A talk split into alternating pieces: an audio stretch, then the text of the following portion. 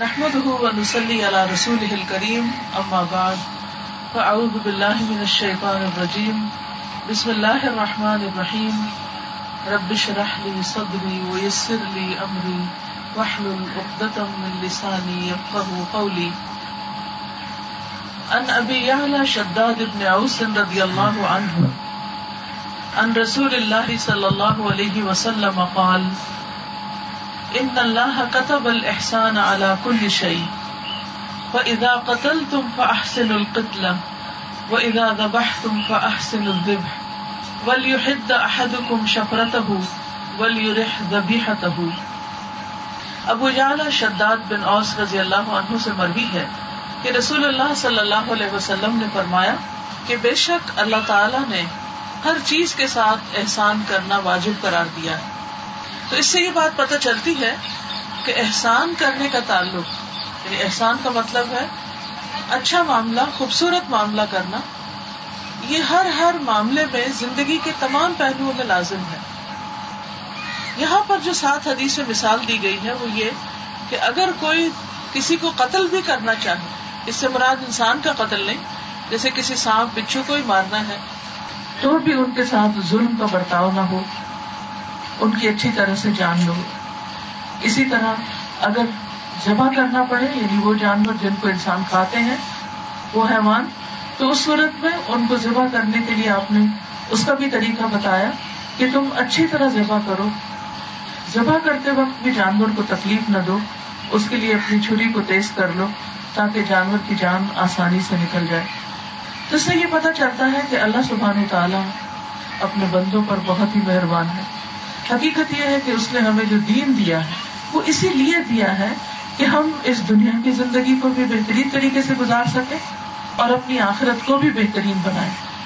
اور یہ اسی صورت میں ہو سکتا ہے جب ہم اللہ تعالیٰ کے احکامات کو ماننے والے ہیں قرآن مجید میں اللہ تعالیٰ فرماتے ہیں، بلا من اسلم وجہ وہ محسن فلاح اجروح عند ربه تو جو شخص اپنا آپ اپنے رب کے سپرد کر دے یعنی جس نے پیدا کیا ہے، جس نے رسک دیا ہے، جس کے پاس واپس لوٹ کر جانا ہے، جب انسان اپنے معاملات کو اس کے ساتھ درست کر لیتا ہے وہ محسن اور وہ محسن ہوتا ہے، احسان کے درجے پر کام کرتا ہے۔ فلاح اجر ہو اندر ربی بھی تو ایسے شخص کا اجر، اس کے احسان کا، اس کی بھلائی کا، اس کی نیکی کا اگر دنیا میں اس کو نہیں بھی ملتا، تو اس کے رب کے پاس اس کا اجر موجود ہے۔ اس لیے انسان کو اچھی طرح معاملہ کرنا چاہیے۔ اور اس میں ہر چیز شامل ہے۔ اور نبی صلی اللہ علیہ وسلم کا طریقہ یہ تھا کہ وہ مثال دے کر بات سمجھایا کرتے تھے۔ اسی لیے ہم دیکھتے ہیں کہ سب سے پہلے آپ صلی اللہ علیہ وسلم نے ذبح کی مثال اور قتل کی مثال دی۔ اور اس میں بھی ہم دیکھتے ہیں کہ کسی بھی جانور کو باندھ کے مارنے سے منع کیا گیا۔ جانور کے سامنے چھری تیز کرنے سے منع کیا گیا اور پھر خون بہانے کے لیے کہا گیا، جھٹکے سے مارنا یا کسی چیز سے چوٹ لگا کر کسی پتھر وغیرہ سے مارنا یا کسی جگہ سے گرا کر مارنا، ان سب صورتوں کو منع کر دیا گیا۔ پھر اسی طرح یہ ہے کہ جانور کو جب ذبح بھی کیا جائے تو اس پر اللہ کا نام لیا جائے، کیونکہ اللہ کا نام بابرکت نام ہے اور جس بھی چیز پر نام لیا جاتا ہے، اس کے اندر ایک سکون پیدا ہو جاتا ہے۔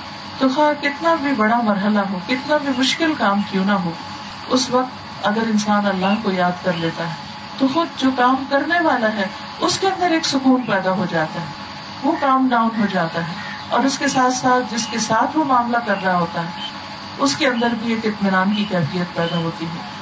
تو اللہ سبحان تعالیٰ نے قرآن مجید میں ایسے لوگوں کی صفت بیان کی ہے کہ اللہ یستمعون القول فیتبعون احسنا محسن کون ہے وہ لوگ جو اللہ کی بات سنتے ہیں اور غور سے سنتے ہیں۔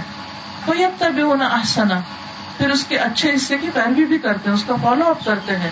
اولئک الذین اللہ ایسے لوگوں کو اللہ نے ہدایت دی۔ وہ اولئک هم اور یہی لوگ دراصل عقل مند لوگ ہیں۔ کہ جو اپنی زندگی میں سب سے زیادہ امپورٹینس اپنے رب کو دیتے ہیں۔ کیونکہ انہیں معلوم ہے کہ جس رب نے یہ پوری کائنات بنائی ہے اور وہ کائنات جس کا ہم تصور بھی نہیں کر سکتے، کیونکہ جیسے پرانے مجید میں ہمیں پتا چلتا ہے کہ سات آسمان ہے ایک کے اوپر ایک آسمان، اور پھر اس کے بعد اس کے اوپر جنت الفردوس ہے، اور جنت الفردوس کے اوپر رب کا عرش ہے، اور اس پر رب ہے۔ تو یہ تمام چیزیں جو ہے اللہ سبحان و تعالیٰ ہی کی پیدا کرتا ہے اور پھر بڑی سے بڑی چیز عرش ہے اور چھوٹی سے چھوٹی چیز جو ہے وہ بھی اللہ ہی کی بنائی ہوئی ہے، جس کو ہماری نیکڈ آئیز دیکھ بھی نہیں سکتی اور ان میں ایک مکمل ہارمونی بھی پائی جاتی ہے۔ ہر چیز کا اپنا ایک مقام ہے، ایک جگہ ہے۔ اور ہر چیز کو جو بنایا، اس نے تو بہترین رنگ میں بنایا۔ بہترین شکل اور بہترین سائز میں بنایا۔ ویسے آسمان کو ہم دیکھتے ہیں تو اس کا رنگ ہلکا نیلا رنگ، انتہائی خوبصورت رنگ، نہ پیسفل رنگ۔ پھر ہم درختوں کو دیکھتے ہیں ان درختوں کے رنگ، پھولوں اور پھلوں کے رنگ میں خوبصورتی ہے، احسان کا درجہ پایا جاتا ہے اور وہ انسان کے لیے ایک امن اور ایک سکون کی کیفیت پیدا کرتے ہیں۔ اسی طرح زمین کی مٹی کو ہم دیکھتے ہیں تو اس کی اپنی خوشبو اور اس کا اپنا ایک رنگ ہے۔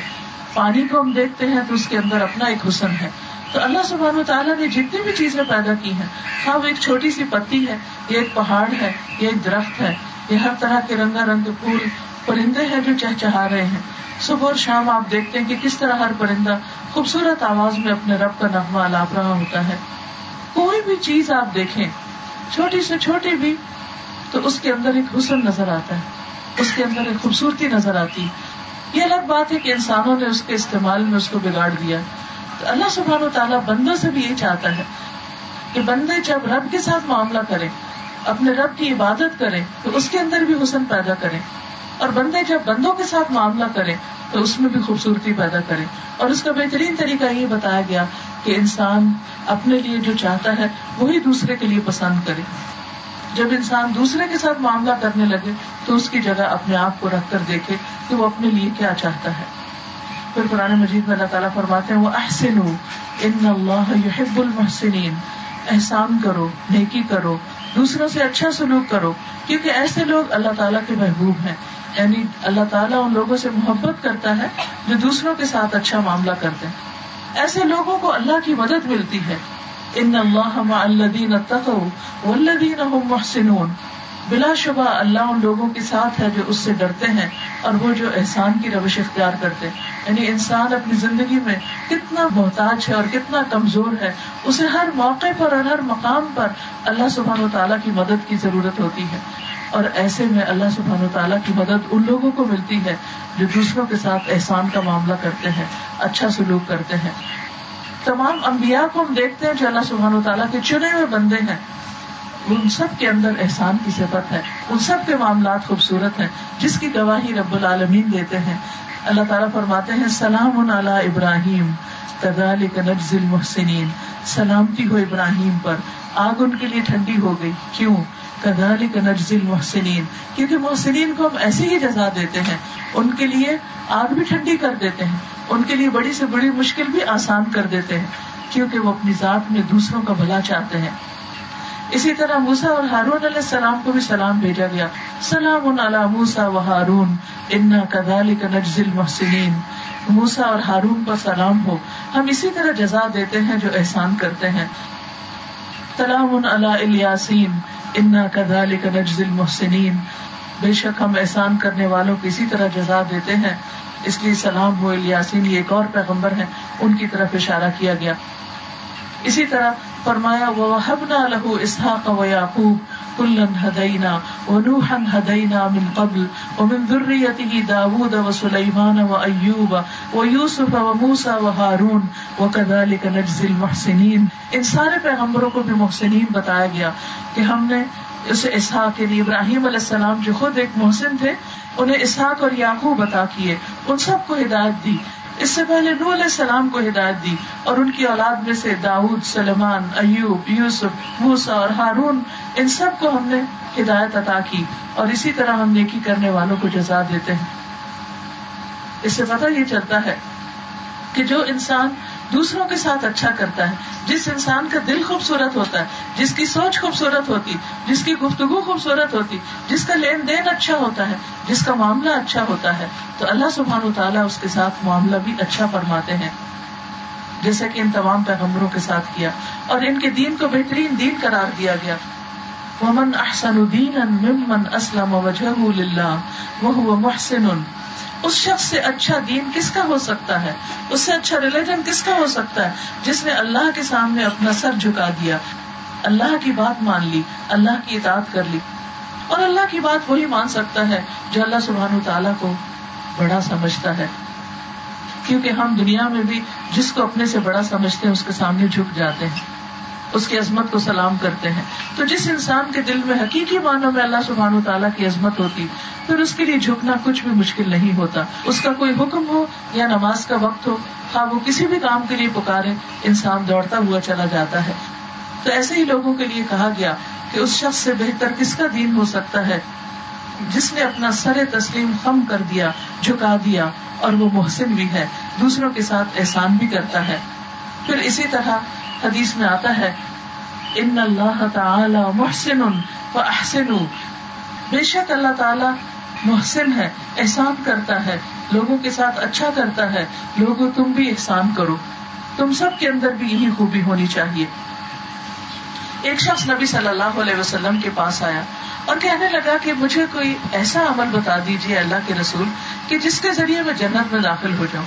ظاہر اس کا پیشن یہ تھا کیونکہ دنیا کی زندگی تو ان سب کو بہت اچھی طرح یقین تھا کہ صرف چند روزہ زندگی۔ جیسے زندگی کا ہر دن ایک دن ہوتا ہے ایسے پوری زندگی بھی ایک دن ہی کی طرح۔ ہر دن سورج نکلتا ہے اور پھر غروب ہو جاتا ہے۔ ہمارے سامنے وقت اٹھتا ہے اور ڈھل جاتا ہے۔ اسی طرح زندگی کا سورج بھی ایک دن طلوع ہوتا ہے اور دوسرے دن غروب ہو جاتا ہے۔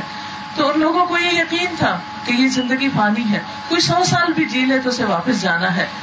تو اس وقت انہیں نبی صلی اللہ علیہ وسلم کی بتائی ہوئی اس بات پر اتنا یقین تھا کہ وہ سوچتے بھی تھے تو جنت کے لیے سوچتے تھے، وہ آخرت کے لیے سوچتے تھے، وہ ایسے کاموں کو جاننا چاہتے تھے کہ جن سے وہ اس بڑے مقام تک، اصل کامیابی تک پہنچ جائیں۔ کیونکہ اللہ سبحانہ و تعالیٰ نے قرآن مجید میں ہمیں بتا دیا ہے جو جنت میں داخل کر دیا گیا اور آگ سے بچا لیا گیا، وہی دراصل کامیاب ہوا۔ ومل حیات دنیا اللہ متا الغرور۔ اور دنیا کی زندگی تو دھوکے کے سامان کی سوا کچھ بھی نہیں۔ تو بہرحال، نبی صلی اللہ علیہ وسلم سے اس نے پوچھا کہ مجھے جنت میں جانا ہے تو مجھے کیا کرنا چاہیے؟ آپ نے فرمایا، تم محسن بن جاؤ۔ اگر تم محسن ہوگے تو جنت میں جاؤ۔ اس نے کہا، مجھے کیسے پتا چلے گا کہ میں محسن بن گیا ہوں؟ فرمایا تم اپنے پڑوسیوں سے پوچھنا وہ تمہارے بارے میں کیا کہتے ہیں۔ اپنے کلیگ سے پوچھو کہ وہ تمہارے بارے میں کیا کہتے ہیں۔ اگر وہ کہے کہ تم محسن ہو، تم اچھے ہو، تم نیک ہو، تم احسان کرنے والے ہو، تم دوسروں کا بھلا چاہنے والے ہو، تم ایک خوبصورت سوچ رکھنے والے انسان ہو، تو واقعی تم محسن ہو۔ اور اگر وہ کہے کہ تم گناگار ہو، تو تم گناگار ہو۔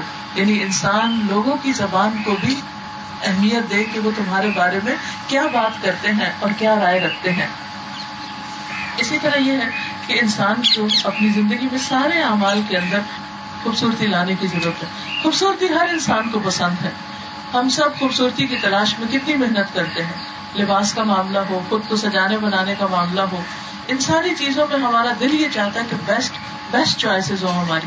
اور ہم سب سے یونیک نظر آئے۔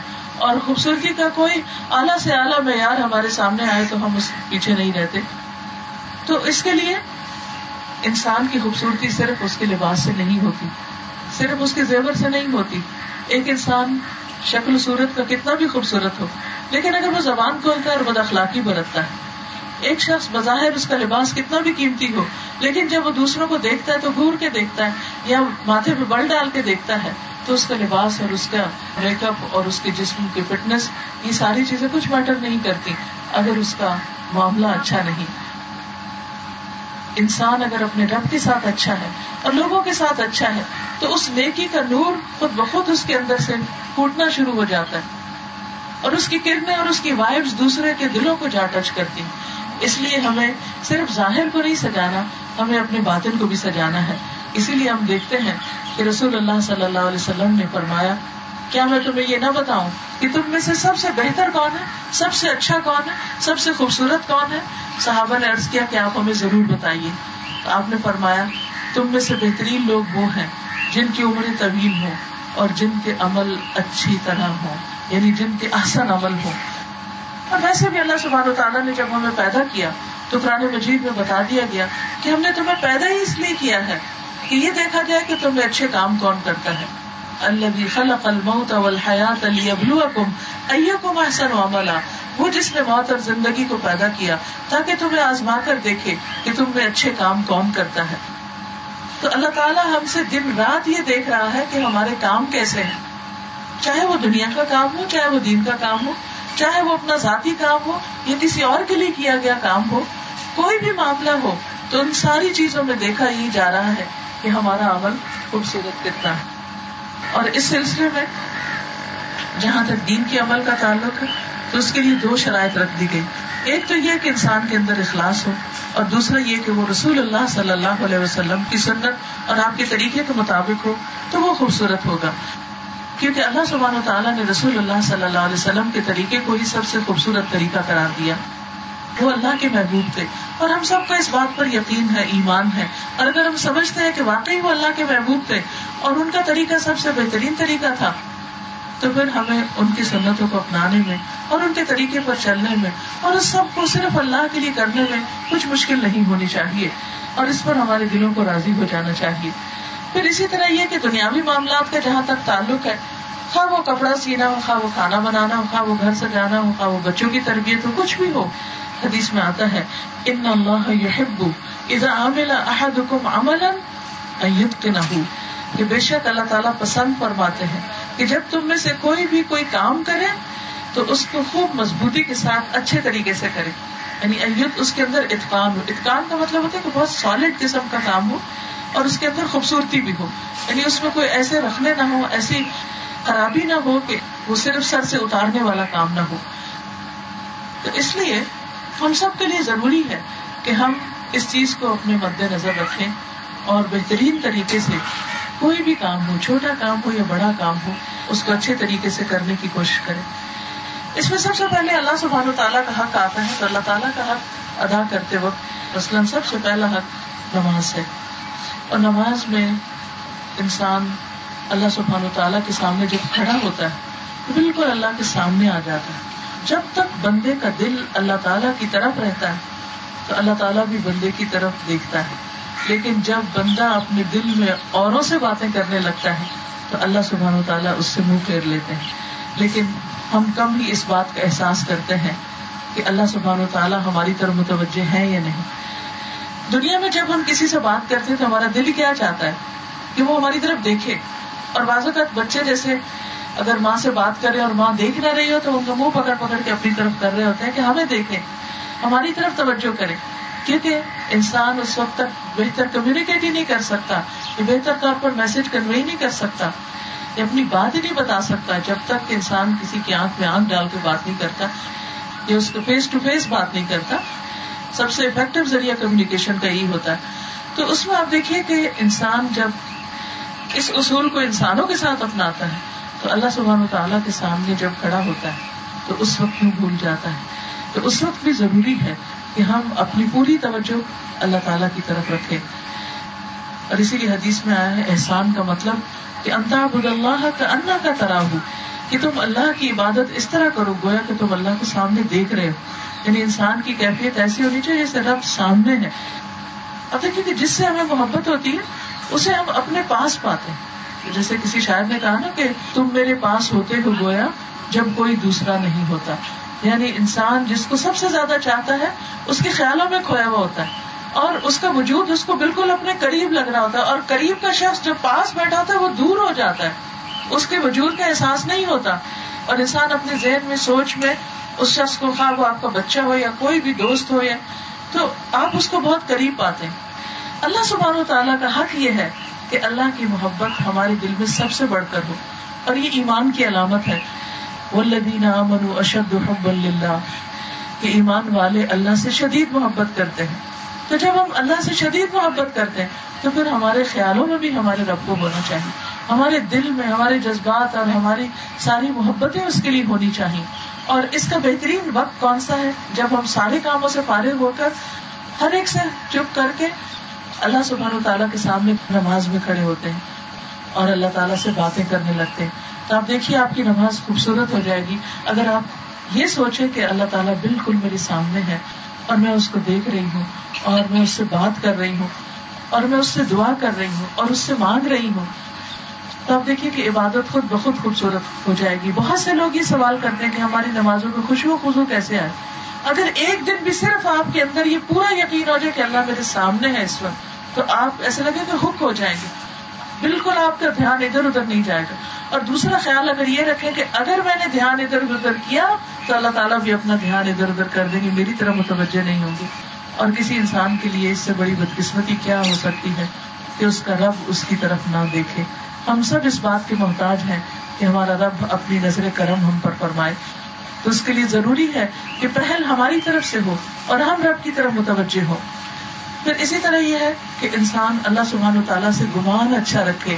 حالات کیسے بھی ہوں، مشکلات کیسے بھی ہوں، لیکن کبھی بھی انسان اللہ سے بدگمان نہ ہو۔ ہمیشہ یہ سمجھے کہ اس میں بھی خیر ہے۔ اس میں بھی خیر ہے۔ یعنی ہر مشکل میں کہے کہ اس میں بھی خیر ہے۔ کہا جاتا ہے کہ ایک بادشاہ اپنے وزیر کے ساتھ کسی باہر جنگل کی سیر کو نکلا، شکار کرنے کے لیے۔ تو راستے میں کچھ وحشی لوگوں کا گروپ ملا اور انہوں نے بادشاہ کو پکڑ لیا۔ تو وزیر نے کہا کہ اس میں بھی خیر۔ ہے اس سے پہلے ہوا یہ کہ وزیر کی راستے میں انگلی ٹوٹ گئی۔ بادشاہ نے پوچھا کہ یہ کیا اس نے کہا کہ اس میں بھی خیر ہے۔ کہا کہ انگلی زخمی ہوگی اور پھر کہتے کہ اس میں بھی خیر۔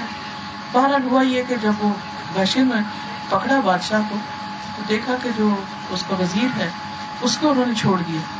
تو انہوں نے کہا کہ کیونکہ یہ ہمارے کام کرنی تھی کہ اس کی انگلی زخمی تو اس نے کہا کہ میں نے کہا تھا نا کہ اگر یہ تکلیف پہنچی تو اس میں بھی خیر ہے، اگر اس وقت میری یہ انگلی صحیح سلامت ہوتی تو میں بھی اسی طرح پکڑا جاتا۔ تو بہرحال بعد لمبی کہانی کو اس بادشاہ کو بھی چھوڑ دیا گیا۔ لیکن حقیقت یہ ہے کہ اگر ہماری زندگی میں کچھ ٹوٹ جاتا ہے، کچھ ٹوٹ جاتا ہے، کوئی حادثہ ہو جاتا ہے، انسان ہمیشہ اس وقت یہ سوچے کہ اس میں ضرور کوئی خیر ہے۔ کیونکہ اللہ سبحانہ تعالیٰ مجھے پیوریفائی کرنا چاہتا ہے۔ ضرور میری زندگی میں کوئی ایسی چیز ہے جو اللہ تعالیٰ کو پسند نہیں آ رہی اور اللہ تعالیٰ مجھ سے محبت کرتا ہے اور وہ چاہتا ہے کہ میں وہ چیز چھوڑ دوں۔ اور بعض اوقات انسان اپنی دنیا کی دوڑ میں اتنا تیز جا رہا ہوتا ہے کہ اسے آس پاس دیکھنے کی فرصت بھی نہیں ہوتی۔ اسے بعض اوقات اپنے اندر جھانکنے اور اپنی غلطیوں کو جاننے اور اپنی غلطیوں کو سمجھنے کی بھی فرصت نہیں ہوتی۔ اور اس وقت بعض اوقات اللہ کے حقوق بھی بھولا ہوا ہوتا ہے اور اپنے آپ کو بھی بھولا ہوا ہوتا ہے۔ اور انسانوں کے حقوق بھی مار رہا ہوتا ہے۔ لیکن جب کوئی مشکل آتی ہے تو انسان کی زندگی میں فالٹ آ جاتا ہے، ایک رکاوٹ آ جاتی۔ تو اس وقت انسان کی آنکھ کھلتی ہے کہ یہ کیا ہوا؟ میرے ساتھ یہ کیوں ہو گیا؟ اور جیسے انسان چلتا جائے چلتا جائے، تو بغیر سوچے سمجھے چلتا جا رہا۔ تھا چوٹ لگ جاتی ہے پاؤں کو تو انسان بیٹھ جاتا ہے۔ اور جب بیٹھ کر پھر سوچتے کہ چوٹ کیوں لگی؟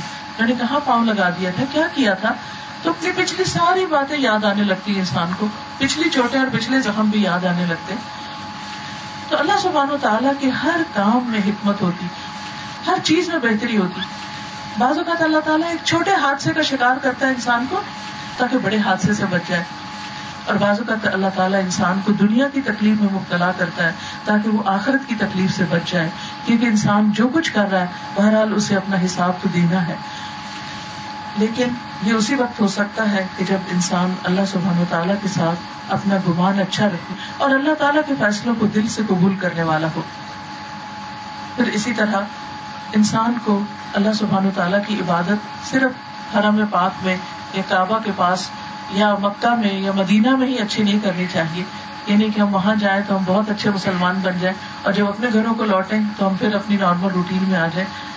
وہ جگہ بھی اللہ کی ہے اور ہمارے گھر بھی اللہ کے ہیں اور ہر چیز اللہ کی ہے۔ اسی لیے جب کچھ جاتا ہے تو ہم کہتے ہیں، انا انا راجعون۔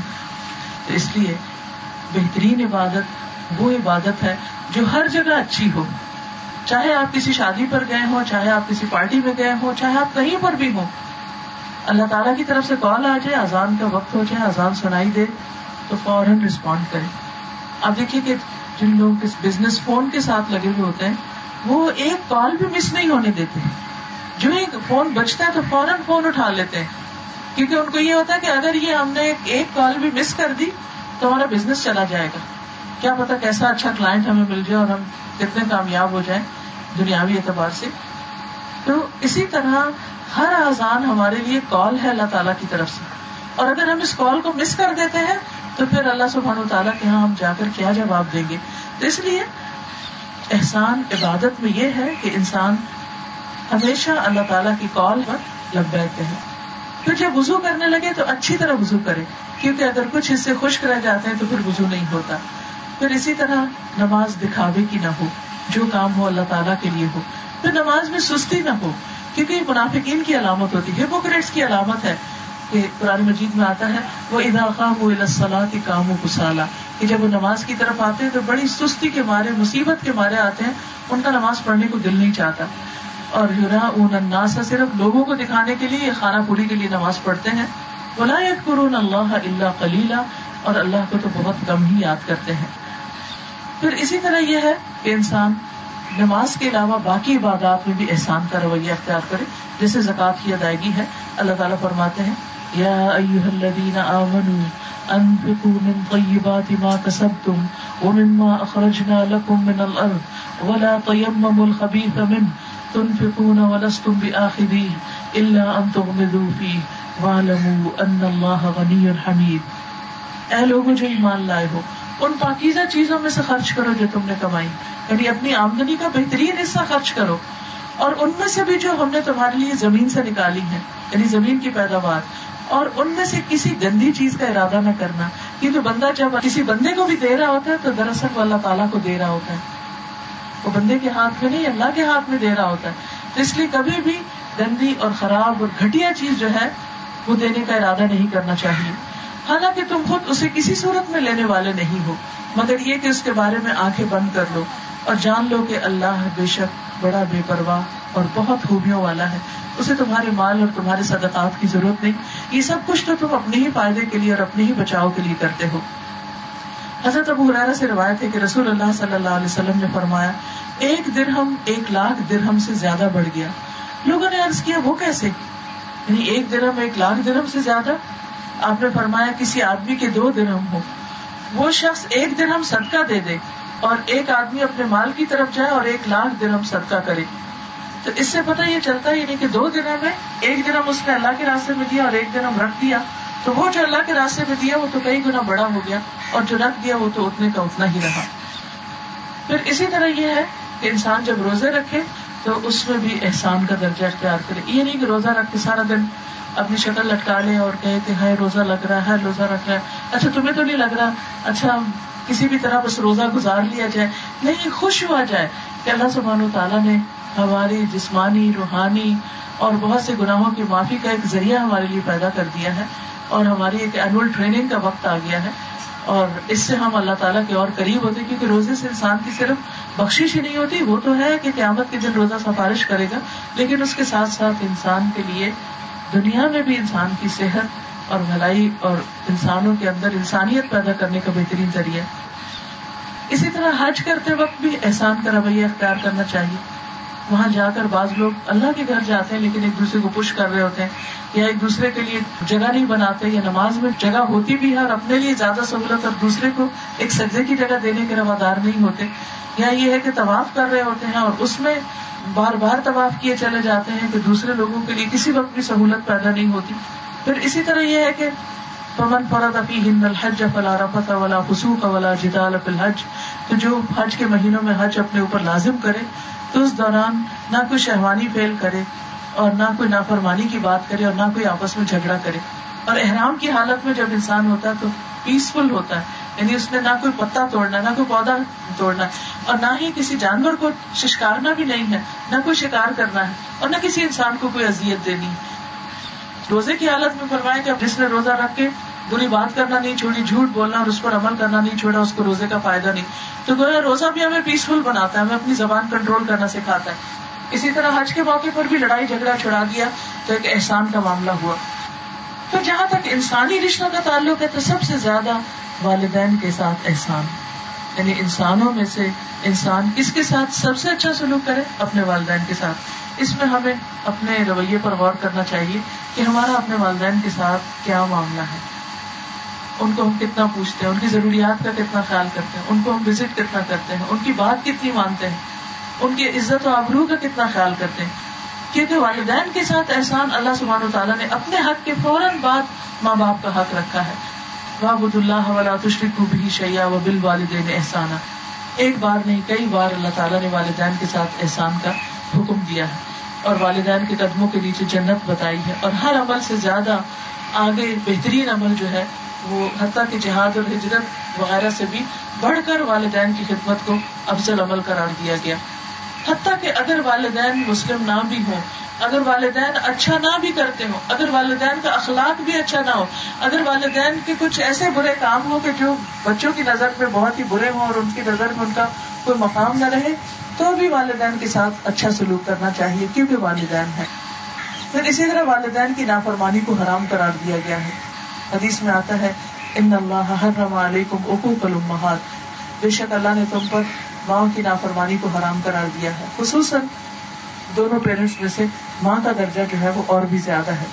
لیکن ایک بات یاد رکھنی چاہیے کہ اگر والدین اللہ کی نافرمانی کا حکم دے تو پھر وہ حکم نہیں مانا جا سکتا۔ اور والدین کے ساتھ اچھا سلوک صرف ان کی زندگی میں نہیں بلکہ آخرت میں بھی، ان کے مرنے کے بعد بھی ان کے لیے دعائیں کرنی چاہیے۔ وقل رب ارحمہما کما ربیانی صغیرا اللہ ان دونوں پر رحم فرما، اپنی رحمت نازل فرما۔ جس طرح انہوں نے مجھے بچپن میں پالا ہے کیونکہ کس طرح ماں تکلیف اٹھا کر پیٹ میں رکھتی ہے، تکلیف اٹھا کر جنم دیتی ہے، تکلیف اٹھا کر پرورش کرتی ہے، تو اس لیے ہمارے دین میں لازم کر دیا گیا کہ اللہ کے حق کے بعد سب سے بڑا حق ماں کا حق ہے، کیونکہ وہ تکلیفیں زیادہ اٹھاتی جو جتنی بڑی قربانی کرتا ہے، اس کے لیے اتنا ہی بڑا اجر ہے۔ پھر اسی طرح موت ہونے کے بعد ان کے لیے خصوصاً بخش کی دعا، ان کی طرف سے سب کا خیرات، قربانی وغیرہ جو بھی انسان احسان ان کے ساتھ کر سکے اور ان کو اپنی دعاؤں میں یاد رکھے۔ پھر یہ کہ ان کے جاننے والوں کے ساتھ سلا رحمی کرے۔ ماں باپ کے دوستوں کے ساتھ اچھا سلوک کرے۔ رسول اللہ صلی اللہ علیہ وسلم نے فرمایا، نیکیوں میں سب سے بڑی نیکی آدمی کا اپنے باپ کی وفات کے بعد اس کے دوستوں کے ساتھ اچھا سلوک کرنا ہے۔ پھر اسی طرح یہ کہ اگر انہوں نے کوئی نظر مانی ہو، کوئی سب کا خیرات دینے کا ان کا ارادہ ہو یا وہ ایسا کرتے رہے ہوں، تو وہ بھی بعد میں کنٹینیو کرنا چاہیے۔ مثلاً آپ کے والدین کوئی خاص کچھ لوگوں کی مدد کرتے تھے یا کسی کو اسپانسر کرتے تھے یا ویسے وہ کسی خیراتی کام میں کچھ لگاتے تھے، تو اولاد کو ایسے نیکی کے کام میں، نیکی کے پروجیکٹس ہیں، ان کو جاری رکھنا چاہیے۔ پھر والدین کے بعد رشتے داروں کے ساتھ اچھا سلوک ہے، باقی لوگوں کے ساتھ، لیکن ایک گھر کے اندر ایک عورت کے لیے خصوصی طور پر اس کے شوہر کا حق ہے۔ یعنی میاں بیوی کے آپس کے تعلقات جو ہیں، وہ بھی احسان پر مبنی ہونے چاہیے۔ اللہ سبحانہ و تعالیٰ نے شادی کا یہ رشتہ بہترین رشتہ بنایا ہے اور اللہ تعالیٰ فرماتے کہ یہ تمہارے رب کی طرف سے ایک نشانی ہے کہ اس نے تمہارے اندر سے تمہارے لیے جوڑا پیدا کیا تاکہ تم اس میں سکون پاؤ۔ تو شادی کا اصل مقصد سکون حاصل کرنا ہے۔ وہ جا بین کم مودت و رحمہ اور تمہارے درمیان محبت اور رحمت رکھ دی۔ تاکہ دونوں کے درمیان ایسی انٹیمیسی ہو، اتنا آپس کی موافقت ہو کہ گھر ایک جنت بن جائے۔ لیکن یہ صرف خیال سے نہیں ہو سکتا، صرف ایکسپیکٹیشن رکھنے سے نہیں ہو سکتا جب تک انسان اپنی طرف سے ذمہ داری پوری نہیں کرتا۔ کیونکہ یہ رشتہ ایسا رشتہ ہے کہ جس میں اونچ نیچ ہو ہی جاتی اور جس رشتے میں جتنی زیادہ ایکسپیکٹیشن اور توقعات ہوتی ہیں دوسرے سے، تھوڑی سی بھی اگر وہ پوری نہیں ہوتی، تو انسان کو فرسٹریشن ہونے لگتی ہے، انسان کو پریشانی ہونے لگتی۔ تو ایسی صورت میں انسان جب دوسرے کے لیے قربانی کرتا ہے اور دوسرے کی اگر کوئی بات ناگوار بھی گزرے تو اس پر صبر کر کے جواب میں اچھی طرح معاملہ کرتا ہے تو یہ چیز اس کے لیے بھلائی کا باعث بنتی ہے۔ شوہر کو اللہ تعالیٰ نے قرآن مجید میں خاص طور پر حکم دیا ہے کہ وہ آشرو ہوں بل عورتوں کے ساتھ بھلا سلوک کرو۔ رسول اللہ صلی اللہ علیہ وسلم نے فرمایا، تم میں سب سے بہترین وہ ہے جو اپنے بیوی کے لیے اچھا ہو، اپنے گھر والوں کے لیے اچھا ہو، اور میں تم میں سب سے زیادہ اپنے اہل ویال کے لیے اچھا ہوں۔ اور پھر شوہر کی ذمہ داری ڈالی گئی کہ وہ بیوی کا نام نفقہ کھانا پینا، اس کی ضروریات زندگی پوری کرے اور جیسا خود کھائے ویسا اس کو کھلائے، جیسا پہنے ویسا اس کو پلائے یعنی شوہر اور بیوی کا اسٹیٹس ایک ہی ہوتا ہے۔ بیوی خواہ چھوٹے گھر سے آئی ہو یا بڑے گھر سے آئی ہو، جو شوہر کا اسٹیٹس ہوتا ہے، وہی بیوی کا مقام ہوتا ہے۔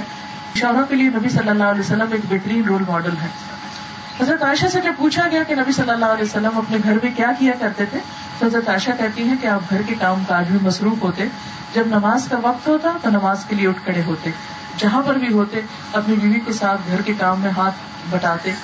نبی صلی اللہ علیہ وسلم کے بارے میں جابر بن عبداللہ کہتے ہیں کہ آپ بہت نرم دل آدمی تھے۔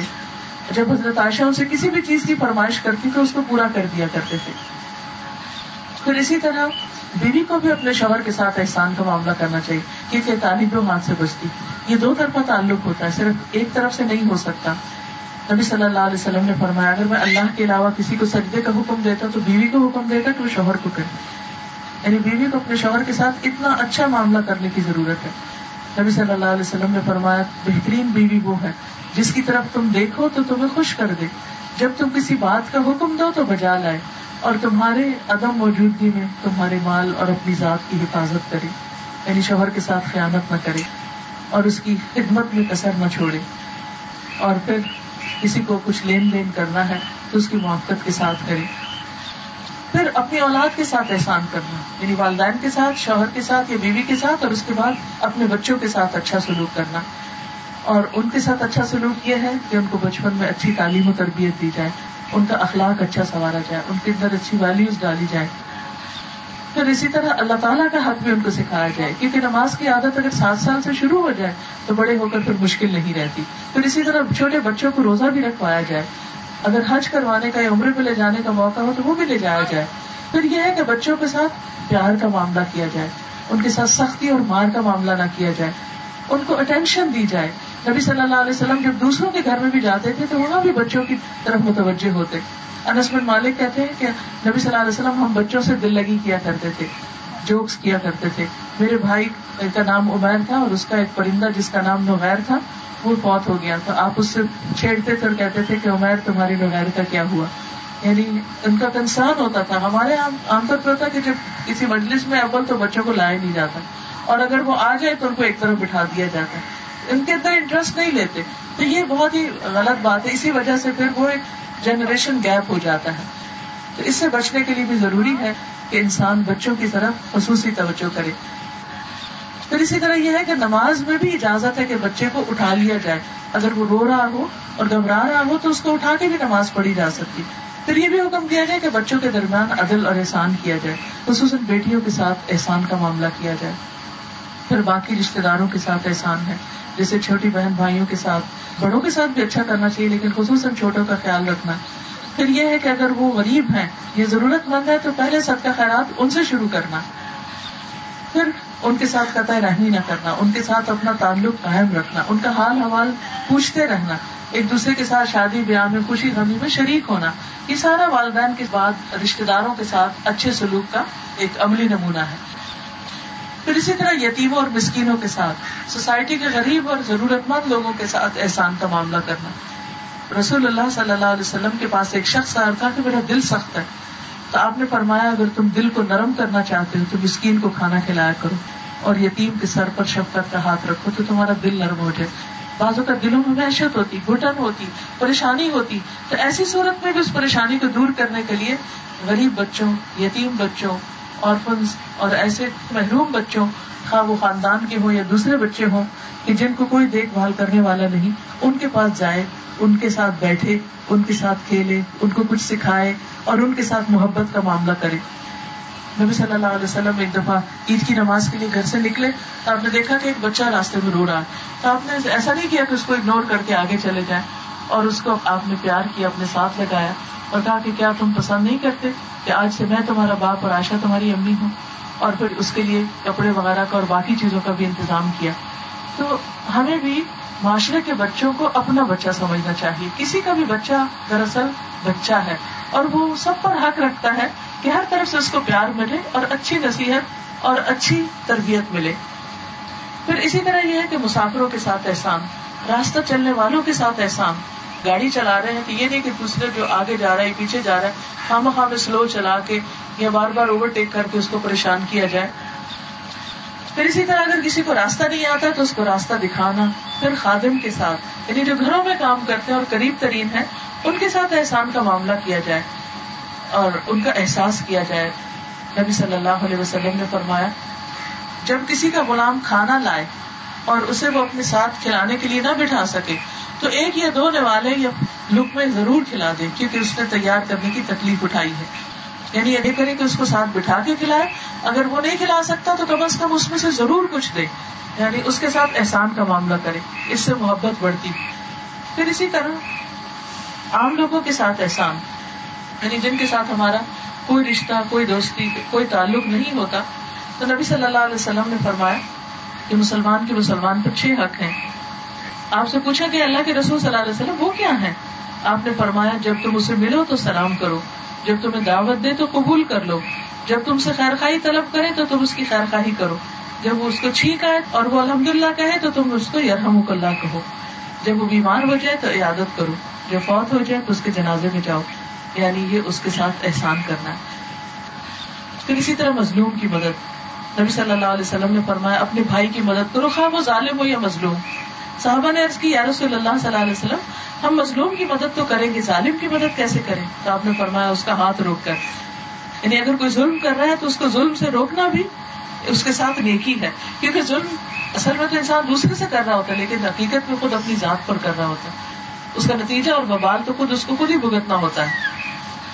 پھر اسی طرح آپ نے فرمایا، تم میں سب سے زیادہ مجھے محبوب اور آخرت میں سب سے زیادہ مجھ سے قریب وہ لوگ ہوں گے جو اچھے اخلاق والے ہوں گے۔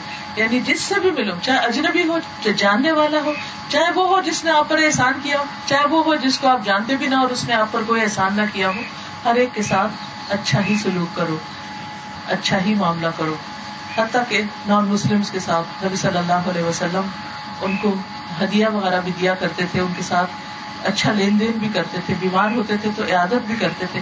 حضرت انس کہتے کہ ایک یہودی لڑکا حضور صلی اللہ علیہ وسلم کی خدمت کرتا تھا۔ ایک دن وہ بیمار ہو گیا۔ تو آپ اس کی عادت کے لیے تشریف لائے۔ اس کے سرحانے کے پاس بیٹھ گئے اور فرمایا کہ مسلمان ہو جاؤ۔ تو اس بچے نے اپنے باپ کی طرف دیکھا۔ باپ بھی وہی موجود تھا۔ اس نے کہا، ابو القاسم صلی اللہ علیہ وسلم کی بات مان لو۔ تو وہ اچھا اسلام لے آیا۔ نبی صلی اللہ علیہ وسلم جو باہر نکلے تو فرمایا، اللہ کا شکر ہے جس نے اس بچے کو میری وجہ سے جہنم سے بچا لیا۔ پھر یہ ہے کہ انسان کسی بھی انسان پر ظلم نہ کرے، حتیٰ کہ جانوروں کے ساتھ بھی ظلم نہ کرے۔ اور ان کی بھوک، پیاس کا خیال رکھے۔ خصوصاً اگر پیٹس رکھے ہوئے ہوں، تو ان کو ان اٹینڈیڈ نہ چھوڑے۔ اور جس طرح خود اپنے کھانے کا خیال رکھا جاتا ہے، اسی طرح ان کے کھانے کا بھی خیال رکھا جائے۔ پھر سواری کے اگر کوئی جانور ہو، تو ان کے اوپر مناسب بوجھ لادا جائے۔ آج بھی جیسے لوگ گھوڑے اور اونٹ کی سواری وغیرہ کرتے ہیں، تو ان کے ساتھ ظلم اور زیادتی نہ کی جائے۔ پھر اسی طرح پودوں کے ساتھ بھی احسان، کیونکہ پودے بھی اللہ تعالیٰ کی تصویر کر رہے ہوتے، بلا وجہ درختوں کو نہ کاٹا جائے۔ اسی طرح پودوں کو روندا نہ جائے، پھلدار درختوں کو کاٹا نہ جائے، ان کو ضائع نہ کیا جائے۔ پھر اسی طرح انسان جب دوسرے انسانوں کے ساتھ معاملہ کرے، تو ان کے ساتھ بھی بہترین معاملہ اس طریقے سے کرے کہ جو اپنے لیے پسند کرے، وہ ان کے لیے پسند کرے۔ جب بات کرے، تو حلم اور رزق کے ساتھ کرے۔ قرآن مجید میں آتا ہے کہ اللہ سبحانہ تعالیٰ نے جب علیہ السلام کو فرعون کے دربار میں بھیجا، تو خاص طور پر انسٹرکشن دی کہ ادھبا الا فرعون انه طغى له قولا لينا لعله يتذكر او يخشى کہ جاؤ فرعون کے پاس، وہ سرکش ہو گیا ہے، بس اس سے نرم بات کرو، اس امید پر کہ وہ نصیحت حاصل کر لے یا ڈر جائے۔ یعنی فرعون جیسے جابر اور ایروگنس شخص کے ساتھ بھی جب تم بات کرو، تو نرمی سے بات کرو۔ ہم عام طور پہ یہ کہتے ہیں، ہم تو سچ بول رہے ہیں۔ ہم تو بالکل سیدھی بات کر رہے ہیں۔ ہم تو حق بات کر رہے ہیں۔ اس لیے ہم بدتمیزی کے ساتھ کرنے کا جواز رکھتے ہیں۔ ہرگز بھی نہیں۔ کسی کو بھی حق نہیں کہ وہ کسی کے ساتھ بلا وجہ کا تکلیف دہ رویہ اختیار کرے۔ اور درگزر سے کام لینا تو انتہائی ضروری ہے۔ قرآن مجید میں نبی صلی اللہ علیہ وسلم کے بارے میں فرمایا گیا رحمت من اللہ یہ اللہ کی بہت خاص رحمت ہے کہ آپ اپنے ساتھیوں کے ساتھ نرم دل ہیں۔ اگر آپ دونوں مزاج اور سنگ دل ہوتے، تو یہ سب آپ کے پاس سے بھاگ جاتے۔ لہٰذا ان سے درگزر کیجیے ان کے لیے بخش طلب کیجیے اور ان سے آئندہ بھی مشورہ کیجیے پھر جب آپ پختہ ارادہ کر لیں تو اللہ پر بھروسہ کیجیے پھر یہ ہے کہ انسان کو دوسرے کے ساتھ خوبصورت معاملہ کرتے ہوئے اچھے چہرے کے ساتھ پیش آنا چاہیے یعنی مسکراتے ہوئے۔ نبی صلی اللہ علیہ وسلم سب سے زیادہ مسکرانے والے تھے۔ پھر اسی طرح یہ ہے کہ ہر ایک احسان کا بدلہ احسان کے ساتھ دینا چاہیے۔ ہمیشہ انسان کو یاد رکھنا چاہیے کہ جو انسان ہمارے ساتھ اچھا ہے، اس کے ساتھ زیادتی نہ کی جائے، ظلم نہ کیا جائے۔ چاہے کچھ بھی ہو، اس کے احسان کا بدلہ احسان کے ساتھ ہی دیا جائے۔ پھر اسی طرح یہ ہے کہ احسان اصل میں عدل سے ایک درجہ آگے کی چیز ہے کہ جب کوئی ہمارے ساتھ اچھا کرے اور جواب میں ہم اچھا کرے تو یہ تو عدل اور انصاف ہے۔ لیکن احسان اس وقت ہوتا ہے کہ جب کوئی برا کرے تو جواب میں اس کے ساتھ اچھا کیا جائے۔ اور پھر یہ کہ انسان اپنی سوچوں میں، اپنے خیالات میں، اپنی نیت میں حسن پیدا کرے، اپنی گفتگو میں، اپنے معاملے میں، اپنے رویے میں، لین دین میں، خواہ وہ کسی بزنس کے اندر ہو، خواہ ویسے ہی لوگوں کے ساتھ اس کا تعلق ہو۔ تو ایسے تمام مواقع پر انسان خوبصورت رویہ اختیار کرے۔ اگر ہر انسان ان باتوں پر عمل کرے تو یہ زندگی بھی خوبصورت ہو جائے اور اس کا جو سلا اور بدلہ اللہ کے ہاں ملے وہ بھی انتہائی خوبصورت ہوگا۔ اگر آپ کے ذہن میں کوئی سوال بھی کوئی بات کرنا چاہے تو آپ کر سکتے ہیں۔ جی وضو کا سب سے بڑا فائدہ تو یہ ہے کہ اللہ تعالیٰ کو پاک رہنے والوں سے محبت ہے۔ یعنی اللہ سے محبت کا دعویٰ سب کرتے ہیں، مجھے اللہ سے محبت ہے۔ لیکن ہمارے پاس وہ کون سا عمل ہے کہ جس کی وجہ سے ہم کہہ سکیں کہ اللہ تعالیٰ کو بھی ہم سے محبت ہے؟ تو اللہ تعالیٰ فرماتے ان اللہ یحب التوابین و یحب المتطہرین کہ اللہ تعالیٰ محبت رکھتا ہے توبہ کرنے والوں سے اور محبت رکھتا ہے پاک صاف رہنے والوں سے۔ وزو کی مثال ایسے ہی آپ نے فرمایا اگر کسی شخص کے دروازے پر نہر اور دن میں پانچ دفعہ اس میں نہائے تو اس کے جسم پر کوئی محل کچھ باقی نہ رہ جائے تو وزو جو ہے، وہ صرف ظاہری پاکیزگی کا ذریعہ نہیں، انسان کے اندر کی امپیورٹیز کو بھی دور کرتا ہے۔ کیونکہ ہمارا جسم جو ہے، یہ صرف ہمارا یہ ظاہری جسم نہیں ہے، اس کے اندر روح بھی ہے۔ اور روح کے اندر بہت سے ایسے اثرات ہوتے ہیں، کبھی ڈپریشن ہوتا ہے، کبھی روح اداس ہوتی ہے، کبھی روح پریشان ہوتی ہے۔ کبھی کوئی ایسا خواب ہم دیکھ لیتے ہیں جس کی وجہ سے پریشان ہوتے ہیں۔ تو جیسے حدیث میں آتا ہے کہ جب انسان صبح اٹھتا ہے تو اس کی ایک گرہ کھل جاتی ہے، پھر اٹھتا ہے وزو کرتا ہے، پھر نماز پڑھتا ہے، تو اس کی ساری گرہ جو شیطان نے اس کے دودھی پر لگائی ہوتی ہے، پیچھے بیک آف دا ہیڈ وہ سب کھل جاتی ہے اور فریش ہو کر انسان اٹھتا ہے اور اس کا دن بھی بہت اچھا گزرتا ہے۔ لیکن اگر انسان اٹھ کر اللہ کا ذکر نہیں کرتا وزو نہیں کرتا، نماز نہیں پڑھتا، تو وہ ایک نحوست کے ساتھ دن کا آغاز کرتا ہے اور اس کی پریشانی ختم نہیں ہو سکتی۔ پھر اسی طرح یہ ہے کہ چہرے کی رونق بڑھانے اور انسان کو تر و تازہ کرنے میں اور انسان کو باقی چیزوں میں بھی ایکٹیو کرنے میں وزو کا بہت بڑا کردار ہے۔ اور حقیقت یہ ہے کہ اتنا مشکل کام ہے نہیں جتنا شیطان مشکل بناتا ہے، کیونکہ اگر وزو ہو جائے پھر تو نماز پڑھنا بھی مشکل نہیں ہے۔ سبحان اللہ والحمد للہ ولا الہ الا اللہ واللہ اکبر۔ ولا حول ولا قوة الا باللہ العلی العظیم۔ اللہم صلی علی محمد وعلى آل محمد۔ كما صليت على إبراهيم وعلى آل إبراهيم إنك حميد مجيد. اللهم بارك على محمد وعلى آل محمد كما باركت على إبراهيم وعلى آل إبراهيم إنك حميد مجيد. ربنا آتنا في الدنيا حسنة وفي الآخرة حسنة وقنا عذاب النار. ربنا لا تزغ قلوبنا بعد إذ هديتنا وهب لنا من لدنك رحمة. إنك أنت الوهاب.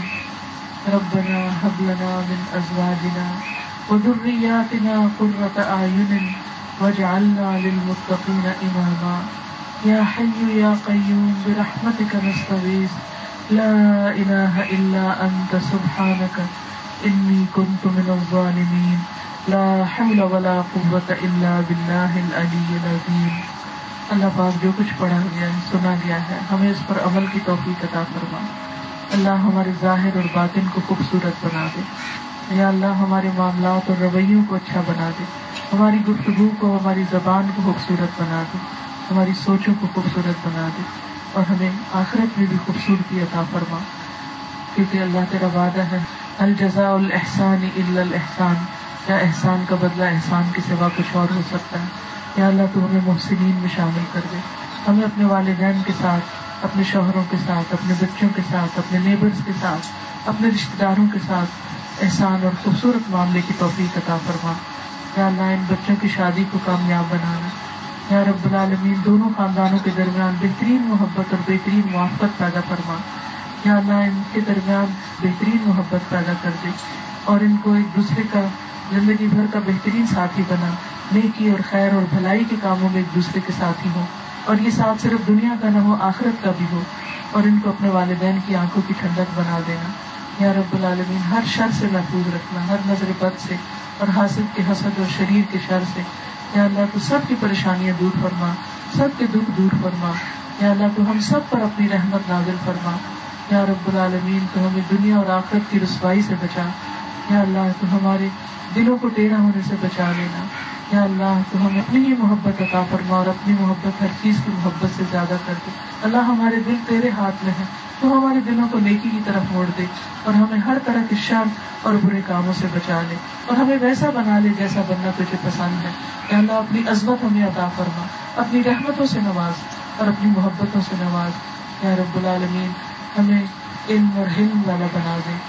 ربنا تقبل منا۔ اللہ ہم سب کی آخرت اچھی کر دینا۔ ہمیں قبر کے عذاب سے بچانا، جہنم کے عذاب سے بچانا اور جنت الفردوس جو تیرا انتہائی خوبصورت مقام ہے، اس میں داخل فرما دینا بغیر حساب کتاب کے۔ یہاں جتنے بھی لوگ آئے، ان کے دلوں میں جو دعائیں اور نیک تمنا ہیں، ان کو پورا فرما۔ بیماروں کو صحت عطا فرما۔ سب دکھی لوگوں کے دکھ دور فرما۔ ربنا تقبل منا انك انت السميع العليم وتب علينا انك انت التواب الرحيم. وصلى الله تعالى على خير خلقه محمد وعلى اله واصحابه واهل بيته اجمعين برحمتك يا ارحم الراحمين. الهي امين سبحانك اللهم وبحمدك اشهد ان لا اله الا انت استغفرك واتوب اليك السلام علیکم و رحمۃ اللہ وبرکاتہ